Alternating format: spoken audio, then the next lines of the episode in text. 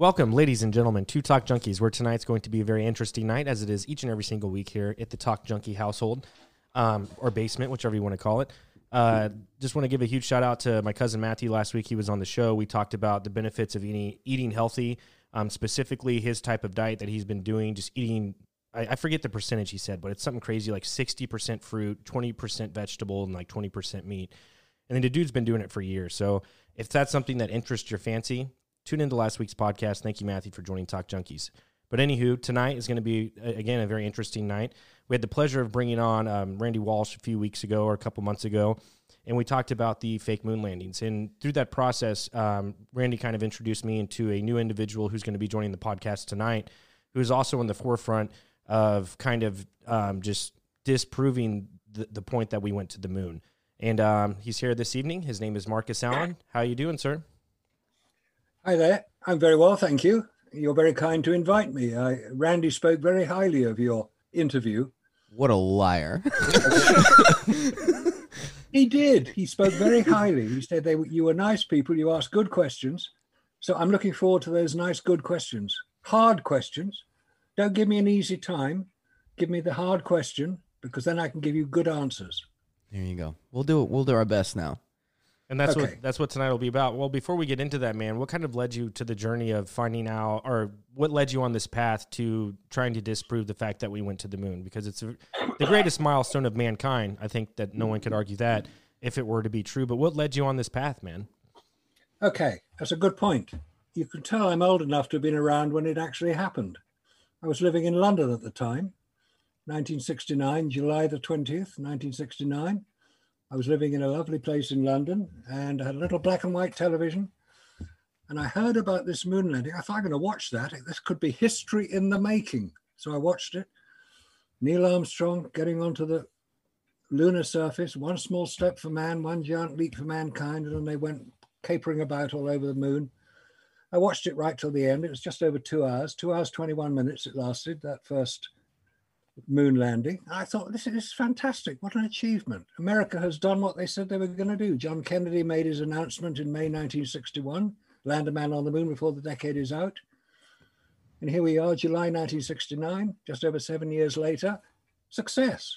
Wonderful. Great. What an achievement, I thought. And for 20 years, I believed that because I had no reason not to. Until I went to a talk given by, uh, it was actually given by an American in uh, Glastonbury. You've heard of Glastonbury? No. no. The music festival, all that. Anyway, they do lots of other things in Glastonbury other than the music festival, which isn't actually in Glastonbury, it's five miles outside the town. And there are plenty of talks. Uh, it's given by an organization called the Glastonbury Symposium, and we talk about all these sort of things. And this chap was talking about megalithic architecture.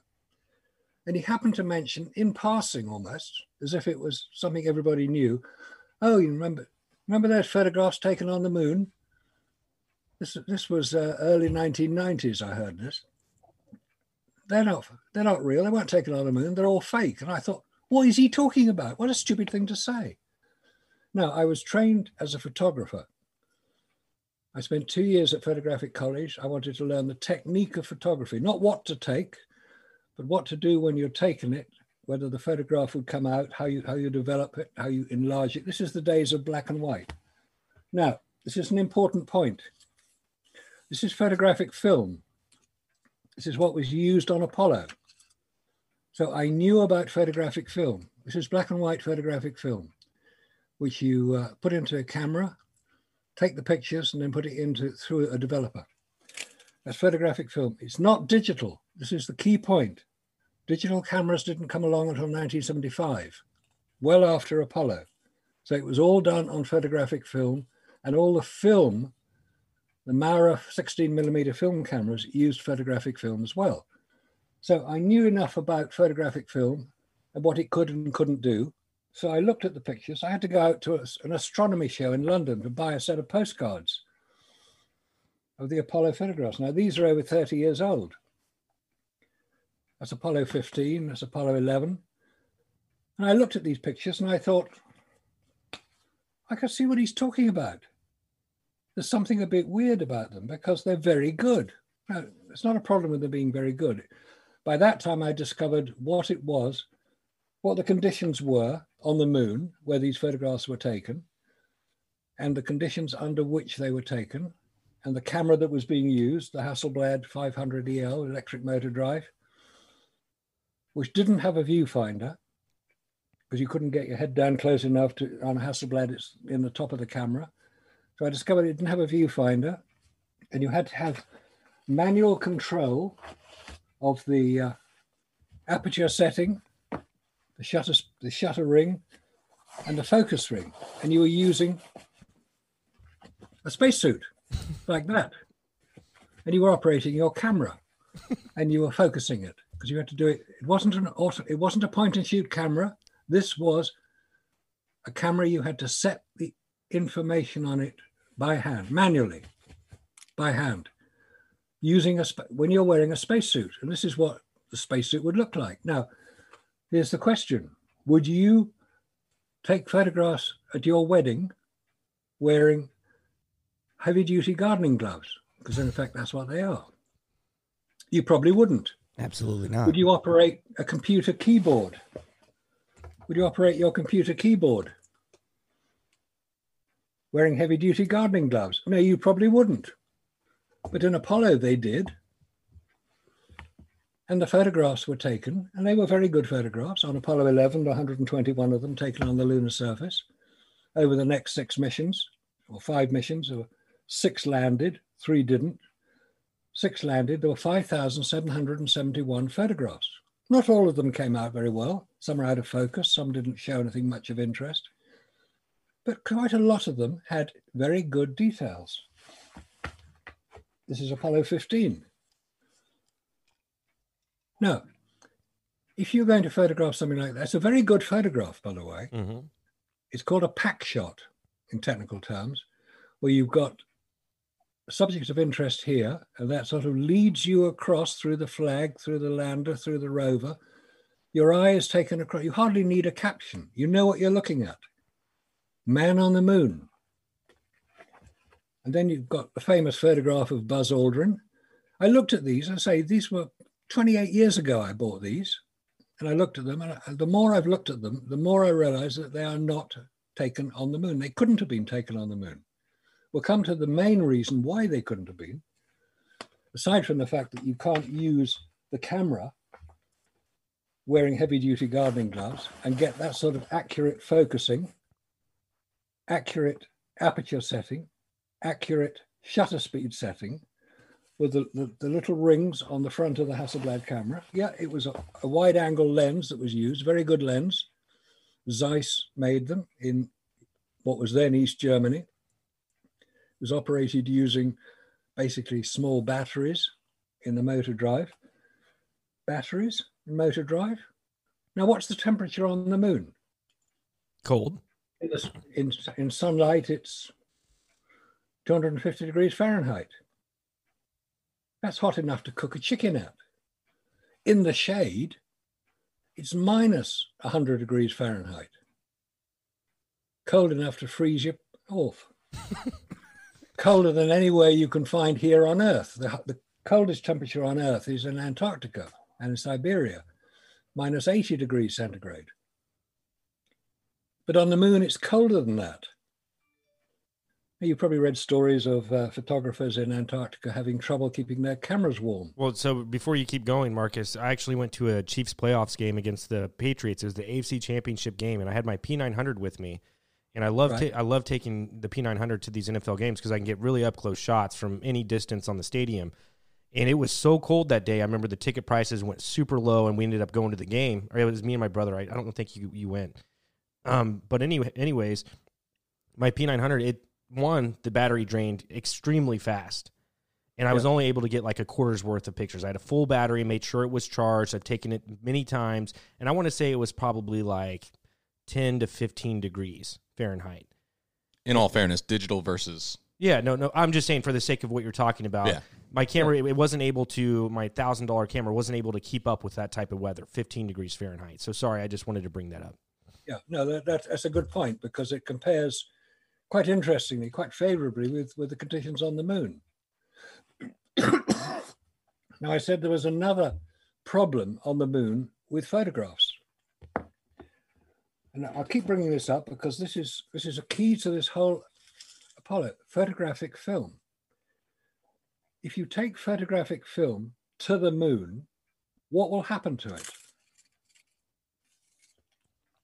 It will disintegrate because on the moon you have what's called a vacuum. The vacuum level on the moon is vastly harder, use the term harder, it's not a perfect vacuum. That's in deep space. It's probably you probably won't get a, a perfect vacuum because physically it's difficult to do that. Basically, a vacuum is an absence of matter. There's nothing there. So if you put photographic film into a vacuum, which is what happens on the moon, the emulsion,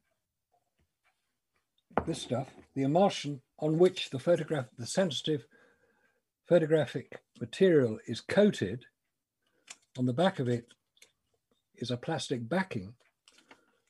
The photographic emulsion, which records the image, because it's light sensitive. That's why if you look there, it's a different color because it's um, been exposed for longer. If you put photographic film on the moon, it will basically be destroyed. How do we know this? Some friends of mine in uh, Canada, friends of Ferrandi's actually as well, when they heard this, I, I'll come to how I heard about this a bit later. Went out and bought a commercial vacuum chamber about the size of a small dustbin, about three or four foot high, two foot diameter.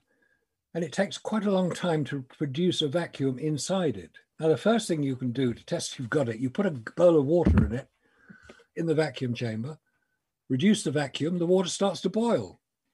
That's called outgassing. Outgassing is when the vacuum, in effect, pulls the lighter elements, the hydrogen, the helium, out of the material. The other effect of a vacuum is called cold welding. It's what the name says. It's welding using a vacuum. This is, you can Google it, check it, you can see the pictures of it. It's the same thing. When you put metals into a vacuum and reduce and produce a vacuum with the metals inside, the lighter elements in the metals come out of the metal, the hydrogen, the helium, the lighter elements, and they basically wander around looking for something to get welded to. And if there are two metals close together, they will weld together. So how did the cameras work? Because the cameras are quite basically it's like a Swiss watch, a Hasselblad camera. It's beautifully made. It's the best camera you could buy then, the best camera you can buy today. It's a very, very good camera indeed. And Hasselblad were asked to produce cameras for the Apollo space program. And they said, yes, we can do that. There were certain adjustments they made. They put little levers on the aperture, focus, and shutter speed rings. They put a big shutter button on the front of the camera Hasselblad has its shutter on the front of the camera. Interestingly, you can't see it from inside your spacesuit. And the dial telling you if you've got if you've taken a photograph is on the side of the camera. Can't see that either from inside your spacesuit. So with all these restrictions of use of the camera, the Hasselblad camera, some of the most iconic images of the 20th century were taken. I think not. They were taken here on Earth under controlled studio conditions by professional photographers. And if anybody can prove me wrong when I say that, I want to hear about it. I've been saying it for 25 years. Nobody has proved me wrong. Photographic film does not work in a vacuum. So how do how do I how do I know that? I'm a member of uh, you may have heard of it, the British Interplanetary Society. It's a space advocacy group in London it's been around for about 80 years. 1933 it was uh, for 90 years almost. It produces quite a nice magazine called Space Flight. And occasionally they have talks. They have interesting people to do with the space program generally to, to come and talk to, to the members, about 50 or 60 people. I've actually spoken there. I, oh, of course, all terrible trouble that did. Hmm. Apollo didn't happen. But I, I got out without being lynched anyway, one of the one of the talks I went to was a guy who had designed the camera equipment on the Hexagon spy satellite.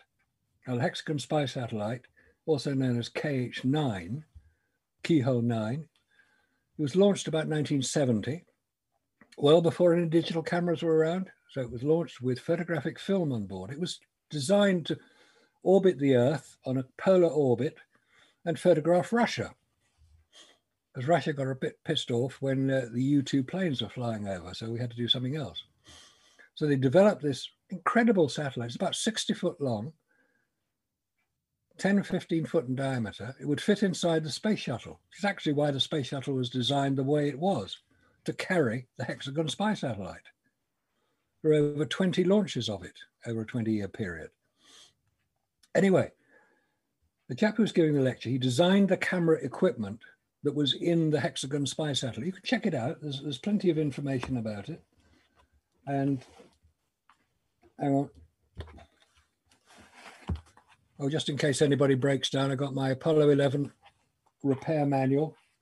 I've also got the, um, where is it? Oh, it's not here. Anyway, um, this is the magazine of the British Interplanetary Society, Space Flight.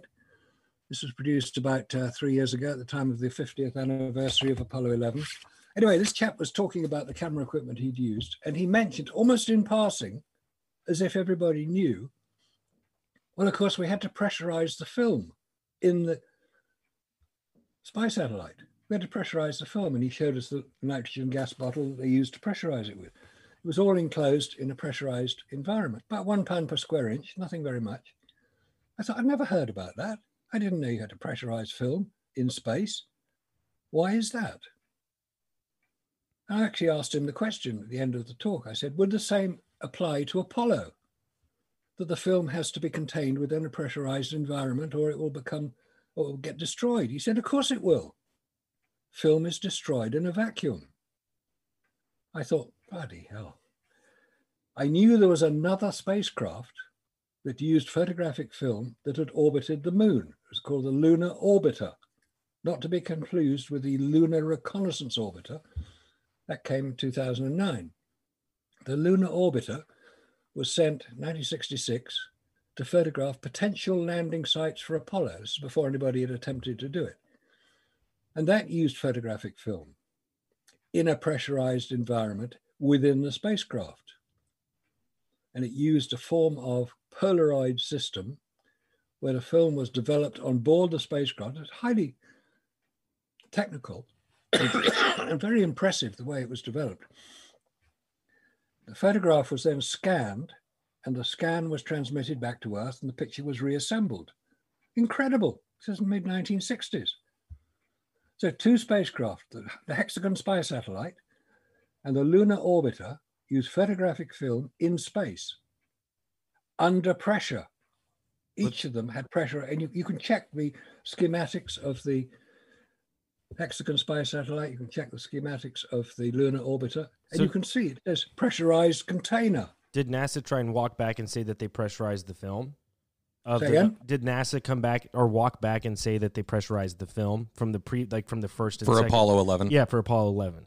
No, no, they didn't. So they never there's there's evidence out there to to show people that they never pressurized the film, which the gentleman you talked to said it has to be pressurized or it's going to Has to be. vaporize. It has to be pressurized. And my colleague in Canada, who did the experiment with his own uh, really small scale vacuum chamber, he put the equivalent film that had been used on Apollo into the vacuum chamber. And at a relatively low vacuum, the film, which he then put into a camera, and took pictures with it, the color balance of the film was completely shot. The greens were not coming out green, the reds were not red, the blues were not blue. The film was shot. Now, vacuum is measured in something called torr, T O R R, named after the Italian scientist who developed the barometer, Evangelista Terri- Torricelli, torr, T O R R. At, our, at sea level here on Earth, it's 768 torr. It's equivalent of millimeters of mercury. You get to the top of Mount Everest, and the pressure is considerably less. It's five pound per square inch. It's about 180 torr. You get to the International Space Station, it's torr 10 to the minus 3, relatively low. But when you get to the moon, it's 10 to the minus 12, i.e., one billionth. It's, it's almost nothing. So it's There is still a degree of pressure, but it's not particularly strong. And you put photographic film in it, and it, it rips out the emulsion because emulsion starts life as a liquid. It's coated onto the plastic backing. It's dried out, obviously, starts life as a liquid, and that liquid will become damaged by the vacuum. So, how were these photographs taken? All these iconic images. Buzz Aldrin, taken by Neil Armstrong, we're told, on the moon. How was that taken? Question vacuum. question for you here now. Yes. Was there any? Because I was born in 1991, so all this is before. I, I grew up with Photoshop and and all that. Was there any form of being able to doctor and clean up an image that possibly maybe that they had like shitty images that you were talking about that that it was probably a bad image, but then they just cleaned it up to make it like look cleaner? Was there any form of that technology back then? Um, it would be something like Photoshop. That was first developed in 1989. It's been developed considerably more since then. Um, Adobe, it's, it's one of the great products of Adobe. But but as far as back then in, in 1969, um, There was- them there was, was no- there any way to take those photographs and actually clean it up to where that's what it, it looks like now? You holding it up to where maybe the the astronauts really did a bad job taking it, and then somehow they had some technology to clean it up and Right. you know polish the image. Okay, yeah. Um, I understand your point. The photographs that we see here, these were taken on Kodak Ektachrome film. There was no such thing as digital back in 1969 Yes. or even 1972. Digital didn't come in until 1975. So those were all taken on Kodak Ektachrome film. It's a very good film, Kodak Ektachrome, like Kodak Kodak Kodachrome. It's a pity Kodak's gone bust because they didn't see the digital wave coming. But when they made photographic film, they made very good film. And you would develop it, there's a, there's a process that you used where you take the film out of the camera and it, in the dark and it goes into a process and it's it develops the film and then you get the photograph the transparency i don't know if you see Like the negative, like you're talking about like the negative of, of the film at all. I just don't know Uh, enough about photography. My okay. bad. I'm, I'm trying It too hard there with that, but right negative is what you get with color film color photographic film you get a photographic negative which is then printed to produce a positive image same with black and white if you develop take a take a picture on black and white film you develop it and what you've got then after the development process is finished and it's all dried off you've got a negative that's why it's called a negative you then take that negative and put it in an enlarger and you can then same as same as taking a picture in in Photoshop, but you use a computer with Photoshop. With the, the original black and white film, you would use a photographic enlarger, sensitive photographic paper, chemicals to develop it. I mean, it all sounds very 20th century and a bit old, old fashioned, but that's what happened in those days. These films were taken on Kodak Ektachrome film, which had to be developed. So they literally they took those pictures at the moon, they brought them back to the to to the to the Earth, and then they Yeah. developed those photos, and that's what you got. There's no doctor doctoring those photos. It is what it is, type of thing. Or and, and Yeah. I'm assuming because you can even even in Photoshop today, people there's experts that can sit down and say, "Man, these are these are doctored um, Yeah. images here is there any belief in in your mind, or heard an expert say that, yeah, these were poorly taken photos, but it was just re-enhanced for the public or whatever through some kind of doctoring just to brighten it or polish it? I just don't In- think that works sense. with like classic film. I know, but that's man. I'm yeah. I was just Where- born in 1991, so, So- I, I, I didn't know if there was some kind of technology back then that would that had capabilities of doing that. Where do they have these photos at Marcus of the original the original prints of the of the of the photos from the moon landing? Where are they at? in the Johnson Space Center in climate controlled vaults. Nobody has seen them. What they did when they when they developed them, they took prints off them or duplicates, hence the term dupe. You can duplicate a color film and produce basically an exact copy of what you've uh, originally got. From that duplicate, you can print, if you want to, you can print a color image. It's a, it's a complicated process, but it's not difficult to do. If you've got the technology to do it, you can produce a duplicated image. And that's what that's what these are. Now, about 10 years ago, these these pictures were all or many of them were changed. Many of them were, um, should we say, altered. This picture here, I bought it 28 years ago. If you look at the top of his helmet, it's almost black. And if you look on the surface of the image here, there's what's called fall off between the foreground, the illumination of the foreground, and illumination of the back. Fall off is when you your light source is insufficient to illuminate the whole area you want illuminated. If this is the moon, it would be about two miles away. The horizon and the moon is about two miles away. If this was being used, if this is being shot with artificial light, which I claim it was, because that's where you've got this sort of central bit here, this sort of bit here, which is a bit brighter than the rest of it. If it's illuminated by sunlight, it would be evenly illuminated all the way to the horizon, but it's not. There's fall off, a technical term for the light is not sufficiently powerful to illuminate it correctly right across the image. Now that can be changed, and it has been. On the Lunar Surface Journal website, you can, you can see this picture, and it has been brightened in Photoshop.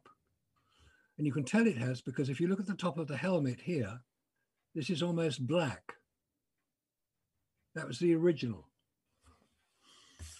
We've got one here that goes back to uh, 1969, National Geographic. Look at the top of the helmet, it's almost black.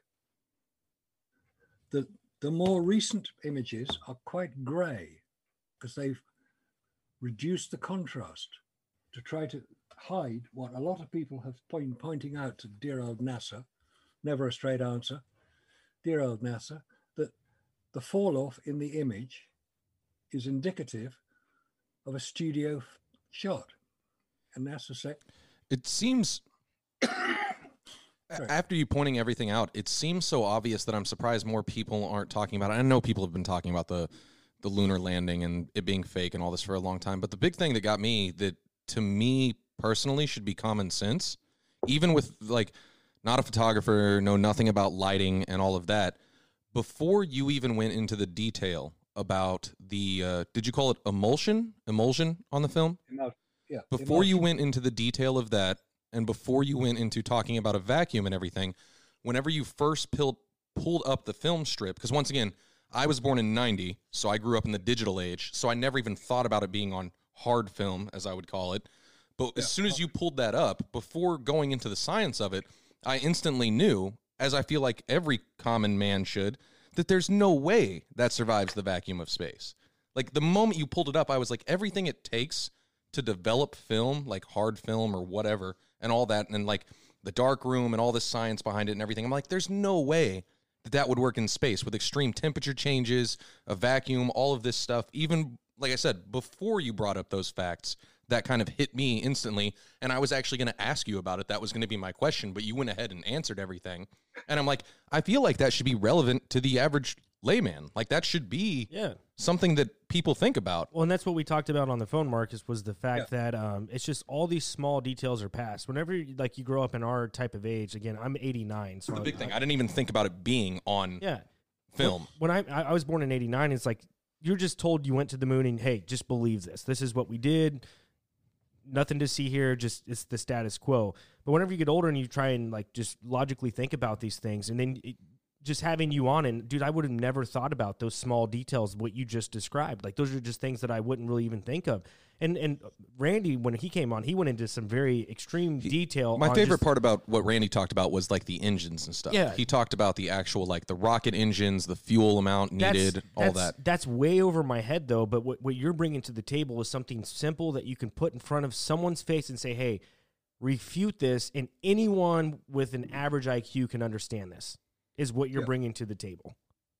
I mean, everybody understands photographs because we look at them every day, whether it's on television or in books or in magazines. We look at photographs. We don't even think about it until it's explained what it takes to get that image from real life, I whether it's a model or whether it's a person or a car or an aeroplane, what it takes to get that image onto a piece of paper or onto a television screen. And it's quite a complex process. Do you mind do you mind holding up that image one more time? The one of Buzz Aldrin? Do we do we know I'm? I'm curious the part that I don't understand about that image, looking at like and I, like I said, I'm no photo expert, none of this. But looking at that image, the part I don't understand is and maybe it's just too far away from me. Why is the top of his helmet black or is that actually the color of his spacesuit? Like is that a shadow or is that the color of his spacesuit? It, it's a shadow. That doesn't make any sense because I'm like, what is above him causing that? Because if the sun's shining down on them, like the top of that helmet should be glaring exactly like the surface right behind him. Um, not necessarily, because if you see where the sun is shining, it's about 15 degrees above the horizon, the sun at the point that they were alleged to have land, landed. So the sun wouldn't have illuminated the top of his helmet. Okay. Hence it's, it, it's, it's got a shadow across it.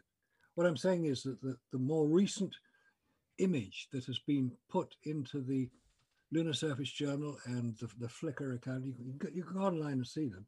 I use the Lunar and Planetary Institute website because I find it easier to use.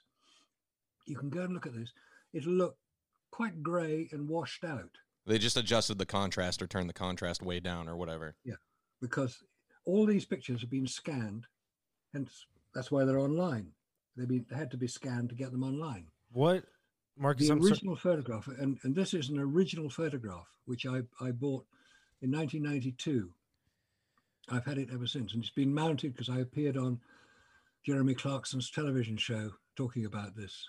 do you do you know who what astronaut was taking that picture that you're holding up right there? Yeah, it's- allegedly Neil Armstrong. Okay, so Neil Armstrong. Is there any Yeah. record of Neil Armstrong going through any kind of photography training at all? Ah, if you ask that, they'll say yes. They spent, they were given these cameras, very good cameras, and they were told to use them all the time. they would go to barbecues and picnics and holidays, take the cameras with them to get used to using them. But if you look how they they wear their camera on their chest, see that point there? That's where the camera was supposed to mount. Buzz Aldrin didn't have a camera, hence Neil Armstrong took all the pictures. Have you ever seen a picture of Neil Armstrong on the lunar surface? I, I don't know. I haven't paid close enough attention to that to be honest with you. Uh, they're they're all wearing the same thing, so I never Yeah, worried about wearing- who that was. I mean, you can see on there it says E. Aldrin, Edwin Aldrin. He's called Buzz Aldrin because his sister couldn't pronounce the word brother. But that's why Buzz Lightyear is called Buzz Lightyear. Amazing how it goes down there. Mhm. Yeah. So anyway, it's the photographs which tend to give it away. But you do have to understand how a photograph is created, how it's made, how it's developed, how it's produced. And that's where I can, that's what, what where I started this whole process. Then I discovered what happens on the lunar surface. What were they wearing? They're wearing a spacesuit. What other small details type of thing? Did did they Yeah. have to wind the camera? Is that one of those where you flip uh like on the left side you'll flip it up and then have to wind the reel back in like with the small dial? Yes, it is. Okay. And another thing that you were talking about just with those massive gloves, unless I actually unless Devil's they brought advocate. it He talked about putting they adjusted the camera, put levers on there, and all that. Kind Okay. Of stuff. You don't where- have you don't have the camera that they have, do you, Marcus? By chance? No, they're, Okay. they're about a thousand pound, a thousand dollars to buy them. I mean, even secondhand, they're extremely expensive. Buying them new, that's forty-five thousand dollars. Damn. Woo! Hasselblad camera. They're they're very very good cameras, no doubt about that. And they're good because of the lens. The lens has a remarkable ability to resolve images. Resolution is what um, cameras are about. The more lines per millimeter you can resolve, the better the picture. Do you think that these little missed things, if coming from the side of that this was just set up by the U.S. government and actually filmed on Earth and photographed on Earth, that they were just such in a rush to win to win against the Russians on this, You're talking about motive now. yeah, motive that they missed a bunch of details like this, uh, did. which which should have been like, I mean, man, if you really thought this through and if you had enough time, But you didn't have you'd be to. able to work, you'd be able to work some stuff out, like pressurizing the camera. But hol- They they could have came out with with something that actually pressurized the camera to where this made sense. I think you have to That's- before you. That's where all the information is, and you, you're quite right. They they they did rush it. They didn't get everything right. But they at the time of Apollo, this is late 60s, early 70s. The first Apollo mission was Apollo 8 in 1968. The last one was Apollo 17 in 1972. I was born in 1942, so I'm well up to understanding what's going on. They made mistakes. They didn't expect somebody 50 years later would be able to examine it on a computer screen with high definition and see some of the problems that were omitted. Now, you can say, well, where did they do all this? Who were the people who took these pictures? It was quite openly done. There's, no problem about that. It was done during the training and simulation exercises. They were done quite openly. Hundreds of hours of training and simulation exercises. Each of the Apollo missions was simulated in real time. Apollo 11, for instance, lasted for 20 for eight days. So there was a simulation for eight days. And they had different teams coming into uh, Houston Control Center. Apollo 12, similar sort of time. Apollo 17 was 72, day, 72 hours. Extraordinary amount of time that went into the simulation. Not really. Now- I'm not. Hold on. that- I'm not really even nec- worried about the simulations that they're doing. I'm more worried about, or more concerned and interested in what are more small details that you have to offer. Because I mean, the first few details that you showed us, and I'm sorry, Jesse, but just the just those first few details. That's just one of many. I'm assuming. And what other small details are we missing here? I'm sorry, I don't want to backtrack, but to me, I think that's the most important thing. You can talk about all these other things, but it's just the small details that you can point out to people and say, "Hey, look at these small details and prove me wrong on this." Like the devil's in the details, right? Yeah. Yeah, prove me wrong. Hang on, there's, there's another detail I've got. Here we go. Here we go. You recognize this? It's a rock. Oh, that's a cat. It's a moon rock. Well, hey, it's worth about a million dollars. How do I know it's real? How do you know it isn't? Your NASA will tell you. NASA will come and arrest me because I'm not supposed to have it. No private citizen is supposed to have moon rock. I've been showing it publicly for about 10 years, 15 years. No, nobody's come along because if they did, it would probably prove what I'm saying is correct. This is what people think a moon rock looks like. It's it's actually called breccia. Breccia. It's a volcanic. That's what they say the moon is made of. Different things. That's quartz, feldspar, mica, the various components of it, all mixed together because they got melted. So you've got a piece of moon rock. How do we know that the moon rock, 382 kilos of it, they re- brought back from the moon, is moon rock? How do we know that? You need Oh, something to compare it to. Hmm? Wouldn't you need something to compare it to, re- realistically? Good point. You would need something to compare it to. So, have they got any moon rock they can compare it to? If this is a piece of moon rock, where is another piece of moon rock you can compare it to and say, yes, it is, no, it isn't? Because NASA, God bless them, they said, I heard the sarcasm in your voice there. no, I'm, I'm not being sarcastic, am I? I shouldn't come across as sarcastic. I like this guy, Paul. Good job. It's, it's called, in Britain, it's called irony. Oh, okay. Okay. Sarcasm is is much more brutal. It's the American way. If if if there was a a piece of rock that we knew had come from the moon, we could compare the two. Ah, there is. They found it in Antarctica. Wernher von Braun, remember him? He was the chap who designed that bloody great rocket. 365 foot high Saturn V rocket. He was a Nazi, came from Germany, built all the uh, NASA's rockets. He was responsible for the V 2 rockets that landed on London and during the Second War. 1,200 of them landed on London. I had to get out because I was in London at the time. So he built the Saturn V rocket. And for some reason, in 1967, he went on a trip to Antarctica. What? He was supposed to be building rockets, not going to Antarctica, but he went to Antarctica and he brought back a load of rocks. Because if you got something hits the moon hard enough, it will dislodge some surface material, which, if it is hit hard enough, it will then escape from the mo- lunar gravity and will be caught by the Earth's gravity and eventually find its way to Earth. It would And probably close by one of the poles, right? Where gravity's the. But, but even then, it would burn itself through. There's no way that there would be rock Well, pieces. depends on the size and all that jazz, Sure. but Yes. So, and of course, Antarctica is a great place to look for rocks because they're black and you can see them against the snow. The story is that he found a load of rocks in Antarctica. I don't know if that's true or not. I haven't. I've seen him in Antarctica. That's that's for real. let me ask Whether you he a question about the, the whole the moon rock thing. I would just want to establish: is there a way that they could? I mean, can you even confirm that like that's moon rock that they found in Antarctica as compared to like asteroid meteorites? You know what I mean? Like rock from the moon compared to a random asteroid that has meteorites. Like, how do they know that it's from the moon and not from something else? You know, interstellar. Sure. If if it was a meteorite that has just landed on Earth because it was wandering through space and thought, oh, look, it's a nice place to land, landed on Earth, it would have what's called a, a, a crust on it because it would come in through the Earth's atmosphere quite fast. And the heat of the entry, we'll get onto the heat of the entry of the Apollo spacecraft, like signs of vitrification, kind of.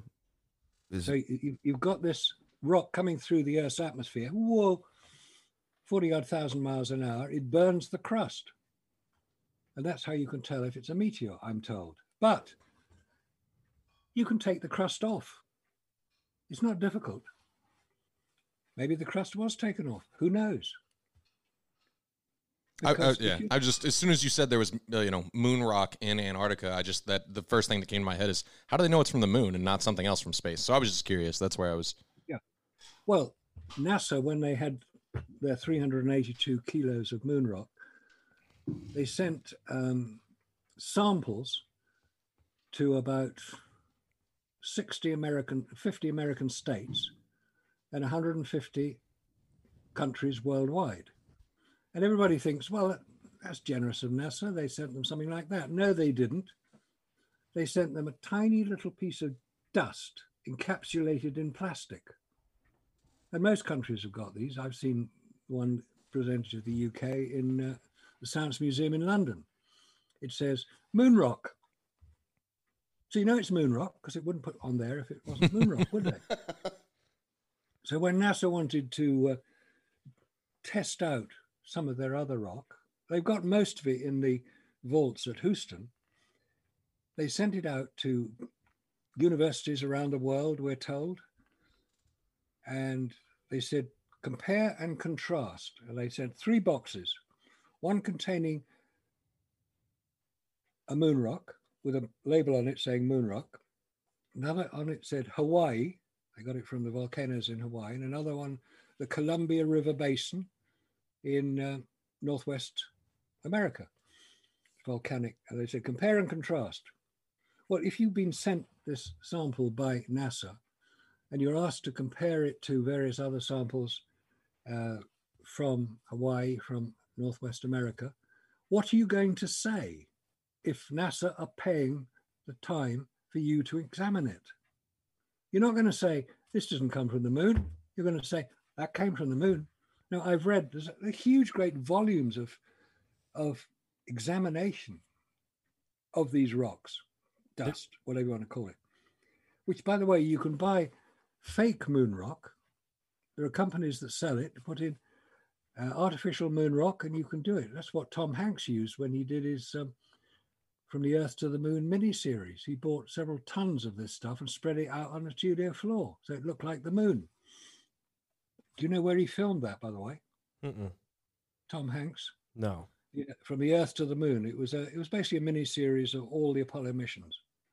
I, I saw filmed- Apollo 13. That was Tom Hanks' movie. Yeah. I, I don't ever remember that, and I'm um, uh, like a cinematography like buff myself. I've and I'm a big fan of Tom Hanks too. I don't remember any of that. It was uh, I, I'm not sure if Tom Hanks was was in that from the Earth to the Moon. Maybe he was one of the producers. Okay. It was a it was a, I think it was a ten part series. You know, Google it from the Earth to the Moon mini series. Yeah, Tom Hanks was in uh, Apollo 13, and it won six Oscars, didn't it? It was a great. It was a very good film.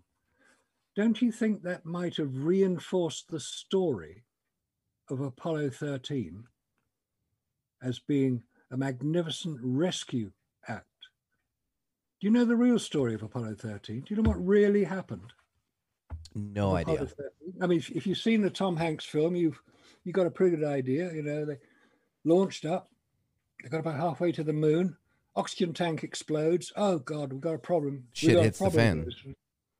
And so they have to go on around the back of the moon, come back, and everybody's getting very overexcited, and they have to jury rig up their um, lithium dioxide crystal scrubbers to make sure they don't die from carbon dioxide poisoning. And they land back and they're all heroes and get met by the president and it's all wonderful. What's the real story of apollo 13 what really happened on apollo 13 okay apollo 13 launched on april the 11th 1970 check that's quite easy. Bloody great rocket takes off two minutes after it takes off it disappears from sight we have to rely on nasa to tell us what's going to happen next and it goes two orbits of the Earth, and then it translunar injection, off it goes to the moon. That's the official story. What you don't often hear about is the Soviet Navy were conducting naval exercises in the Bay of Biscay at the same time. The Bay of Biscay is north of Spain, west of France. It's a big, big area of water called the Bay of Biscay. It's very rough. And the Soviet Navy, the Northern Fleet, based in Murmansk in northern Russia, were conducting exercises. This is quite, quite routine stuff, nothing unusual about it at all. And in part of that exercise, they found an Apollo command module floating in the water. What the hell is going on? An Apollo command module floating in the water hasn't been reported missing. Did it just fall off the side of a ship? Anyway, the Soviet Navy hauled it on board, took it back to Murmansk. Six months later, the US Coast Guard cutter Southwind was paying a courtesy visit to Murmansk, and they collected this command module from Murmansk. There are pictures of it on the front of the ship the Southwind, US Coast Guard cutter. Took it back to uh, their port, port in uh, Baltimore, and it's now on display at the Grand, Map- Grand Rapids Museum in Michigan. That the command module that was rescued by the Soviet Navy is on display. Where is the real Apollo 13 command module on display? because all command modules are on display. It's in a vault somewhere. It should be. It's actually on display at the Kansas Cosmodrome. And you can go and see it. You can't see inside the one at Grand Rapids Museum because guess what? It's been sealed in 1976. It was sealed for 100 years, the 300th anniversary of the founding of America, 2076. What's all that about? So there are two Apollo command modules from Apollo 13. No other mission has it. Anyway, this is this is a for real event. But there's an unanswered hmm. question. Why was that command module, whatever it is, whether it's a it's called a boilerplate, i.e. a practice command module, boilerplate BP 1227, that's its official title. It was never reported missing. And why was it there of all places? Like, why so far? Out? Yeah. Exactly. It's 2,000 miles from um, Cape, Cape Kennedy, where it was launched. Apollo 13 was launched. If it was going to be launched from Cape Kennedy and it was going to then go around the Earth, it would fly across Africa. And they would look out for something called the Eye of Africa, which is a, a very visible physical feature in Mauritania, which is in Northwest Africa. You can Google it. It's called the Richat structure, R I C H A T, Richat structure. It's about 20 miles in diameter. It's three concentric circles. It's, it's very obvious what it is. Nobody knows what it is. Atlantis, right? So an astronaut being launched would look out for this Eye of Africa, the Richat structure, so they'd know, oh, we're on the right path, guys. You know, carry on. We'll get to India in a minute, and then South America, and we'll go around again. What's he doing in the Bay of Biscay? That's not on that route at all. It's about 2,000 miles north of Africa. So is there an official story from NASA on, on where this was at or why it was there? NASA will not address it. NASA will not discuss it. But there are photos. There are photos of the. You said the Soviet that picked it up. The Soviet Navy. Is that what you said? Yeah, Soviet Navy picked it up.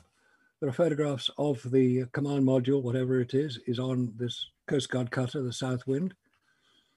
Uh, the Russians, or the Soviets at the time, did quite a lot of stories about it. It was it was it was a it was a public event. The Coast Guard cutter, you know, there were several hundred crew on board the Coast Guard cutters. They all saw it. There are photographs of the Southwind crew and the Soviet Navy crew alongside it. Well, it's in the middle of winter, so it's a, it's a bit snowy, but you can see what it is. It's an Apollo command module. But you don't hear that story much, do you? And there are markings on these pictures that indicate it is that command module that, like you're talking about. You can verify that it's the same one that you see in Kansas. No, the one in Michigan. Well, no, that one's in Michigan. You said the real one's in Kansas. Is that right? Well, that's what the Kansas Cosmodrome says it is. Right. What you got in Grand Rapids Museum is a command module that's sealed. Right. It's, it, it's painted white. It's got um, Apollo on the side, which isn't isn't similar to the way that normal command module is is shown. There's a there's a command module in London. There's Apollo 10 command module. That's on. I've seen that, and it's it's pretty obvious what it is. But there's some interesting things. If you look at any command module, you'll see on it what basically what a hand holds. They're they're they're actually aluminium grab handles. There's about four of them on each command module. What? Aluminium melts at 600 degrees centigrade. The temperature coming through into the atmosphere is well over 2000 degrees centigrade. It would have melted them. Why hasn't it melted them? Can you not see the markings from the cat the, the capsule on the bottom? Is there like obvious like going through two thousand degrees of, of, of heat for a long extended period of time? No, there's no there's no obvious um, burn marks that would ex- you would expect to see for something that had entered at 25,000 miles an hour. That's the speed that you enter Earth's atmosphere at. 25,000 miles an hour. It's going to show some would signs of expect it something. To heat quite hard. That's why when you when you pump up a bicycle tire and you you put pressure into the bicycle pump, it gets warm. That's what happens when you compress air. It gets warm. So they used a heat shield to protect the command module. Well, it may have protected it because obviously they all landed successfully. Nobody got burnt, nobody got fried, but none of the aluminium handles, which melted at much lower temperature than they went through, they're all still there. And those aren't under the heat shield. Those are just out there. They're there. Oh, the the there's another point. This this heat shield, which actually goes right underneath the command module, it, it's basically uh, a cone-shaped um, vessel. The the biggest area is at the at the base. the command the heat shield covers the base, the biggest area. It's what's called ablative. As it heats up, it destroys itself. It Mhm. melts basically, and it doesn't. It, it's not. It's not. It doesn't affect the contents of the command module. Now that's fine, but the command module has to be attached to the service module below it. That's where all the um, oxygen, water, all the supplies, um, electricity. That's where all. That's what. That's. It's in the service module, which is a, is a, a cylindrical vessel below the command module. So how are those two, the command module and the service module, how were they attached to each other? They had to be attached to each other. They had six bars from from the service module through the heat shield of the command module and were bolting so the two things were bolted together So basically, you have you have holes then in the ablative. I can't say that word. Ablative ablative coating. You have to have holes for these bars to go through, or for the connection to go through. Which means That's if right. it was entering the Earth's atmosphere, you have. I mean, it'd be like the equivalent. I mean, it's like a hole in your firewall or whatever. Like it's a way for you Yes. can't it- like the plate's not going to protect the it whole would ship. burn up the inside if you've got any kind of connection. yes if, Like if opening. are holes in it, it it's basically what happened on on the um, uh, columbia shuttle disaster.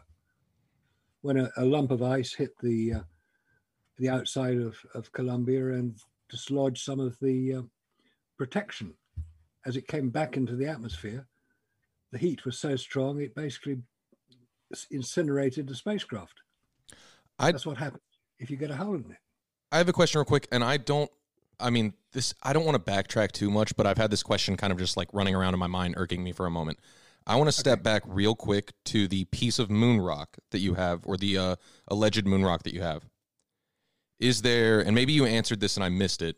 Um, you said that that's got like quartz, mica, all these multiple different things in it. Is there a non-synthetic, like a natural forming version of that somewhere on Earth? Yes, quite a lot of volcanic material will be similar to this because that's what we're told the moon consists of Okay. volcanic eruptions.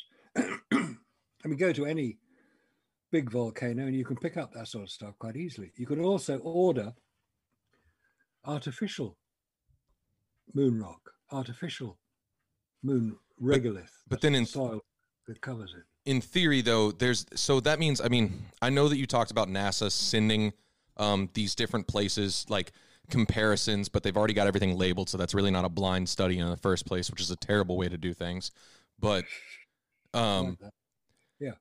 but if they av- avoiding all that the point is that if that naturally occurs on earth anyways if there is something that you can find similar to that that's not art, that's not artificial that has the natural like the same minerals and everything then there is no way to prove that that's moon rock right like because there is no way to Exactly. Yeah. okay and i So- and we might have touched on that earlier i just missed that point No, no, it's fine. I mean, that may have come from the moon. I think it's unlikely. It's more likely to have come from a volcanic um, area, maybe Hawaii, maybe Vesuvius, maybe Pompeii, somewhere around there. That's that's what you'd find if you went to Vesuvius. You'd find something like that. yeah that's the, that's just the point i was getting at for myself real quick was to make sure i mean there's really no way to prove that's from the moon because you can literally find that exact same thing earthbound There isn't. Now, uh, there's another interesting area, which maybe we haven't touched on quite so much yet, is if Apollo was faked from the beginning, why was it faked? I'm Ah, saying faked. I mean motive plenty- plenty motive, motive. my favorite my motive. favorite part of conspiracy theories is motive motive. Okay. Go back to the late 1960s. What's happening in America in the 1960s? Everyone's on Vietnam drugs. War, Vietnam. Vietnam, getting very unpleasant. You know, uh, you've heard of the My Lai massacre No. Yeah, in yeah. Uh, check it out. M M M A I L A I My Lai. It was 500 Vietnamese civilians were shot by American troops deliberately for whatever reason. Doesn't really matter. Uh, Lieutenant Calley, I think his name was, was the command, was the officer in charge. He was court-martialed. Anyway, America were getting very. It was very unpleasant. Why? Why did the Vietnam War start? What's the basis? Why? Why did America invade Vietnam? What's that all about? Communism, right? That's the story. No, but that's that's what I'm saying. Like that's what's put out. Like that's what I was taught in like high It's the- school. It's the narrative. Is the the narrative is communism, the fight against communism. Yes, that, that that's the narrative. Now, the flashpoint for the start of American invasion of Vietnam was what's called the Gulf of Tonkin incident. I would love to point out that you said American invasion of Vietnam because nobody ever says it like that. Because I feel like that I feel like that makes us bad guys and nobody ever says it like that. Like nobody says that we invaded Vietnam, which in all mm. reality is exactly what took place. It's the same shit that's happening right now in the Middle East. yeah, We've I'm been not the trying to bad guys. digress too much and stuff. I, I just want to. Point I'm an, out I'm an I like American that, can you used- recognize that we're the we've been the bad guys in in a lot of I things. like that you use that word because nobody does. Yeah. Okay, okay. Well, if I've used it and it's upset people, I'm sorry. it happens to be the truth. No, I like it. Yeah, I, I like it too. Needs to be heard. Okay. Now, the incident that's that's started the Vietnam War was what's called the Gulf of Tonkin incident. Gulf of Tonkin is off the coast of North Vietnam. And what supposed to have happened was that several North Vietnamese torpedo boats attacked American ships. One of them was the USS Maddox. The commander of the USS Maddox was a guy by the name of Admiral George Morrison. You might have heard of his son, Jim Morrison, of No the way. Doors. That's No. crazy. No, I've never heard this before. that can't be right. And There you go. That can't be fucking right. Then we get into Laurel Canyon. Heard of Laurel Canyon? I've heard of Laurel Canyon. I don't remember the story. Okay, it's it's north of Los Angeles. It's a real place. A You said like a Navy a Navy fleet. Jim Morrison's father was dealing in Navy level, like high level fleet commander. Admiral. Ship commander. It was a ship commander, Admiral George Morrison. There is Anyway. no way I haven't heard this before. I, I've heard a lot of shit about Jim Morrison before, where I'm like, man, that sounds weird, but never this one. It's the links between the American intelligence services and the military, specifically the civilians. If you go onto a site called the Center for an Informed America and read what Dave McGowan has written there about Laurel Canyon, you'll get a completely different story. He also did a 13 part series called Wagging the Moon Doggy. It's all about Apollo, a Center for an Informed America.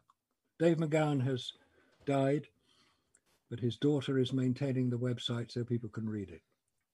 So you've got this weird connection between intelligence services and the music business. Frank Zappa is one of the most prominent people, the Mamas and the Papas. This is back in the 1960s. and Trash music, by the way. I, I, I never liked his music. Did you like his music? No, not particularly. No, it's trash music. I'm sorry, it's trash. It's garbage music. Anyway, continue. It's not good music, There was some very good music in the 60s. but Very not good. not Zappa's. No, not Zappa. He, was, he, he was a very prominent figure. At, used to live in Laurel Canyon. Oh, political, all- political. Yeah, his, yeah. All, all musicians used to come along. Anyway, wh- how did we start this? Um, Well, I just I just want to point out, Marcus, we are at a little bit over the hour right now.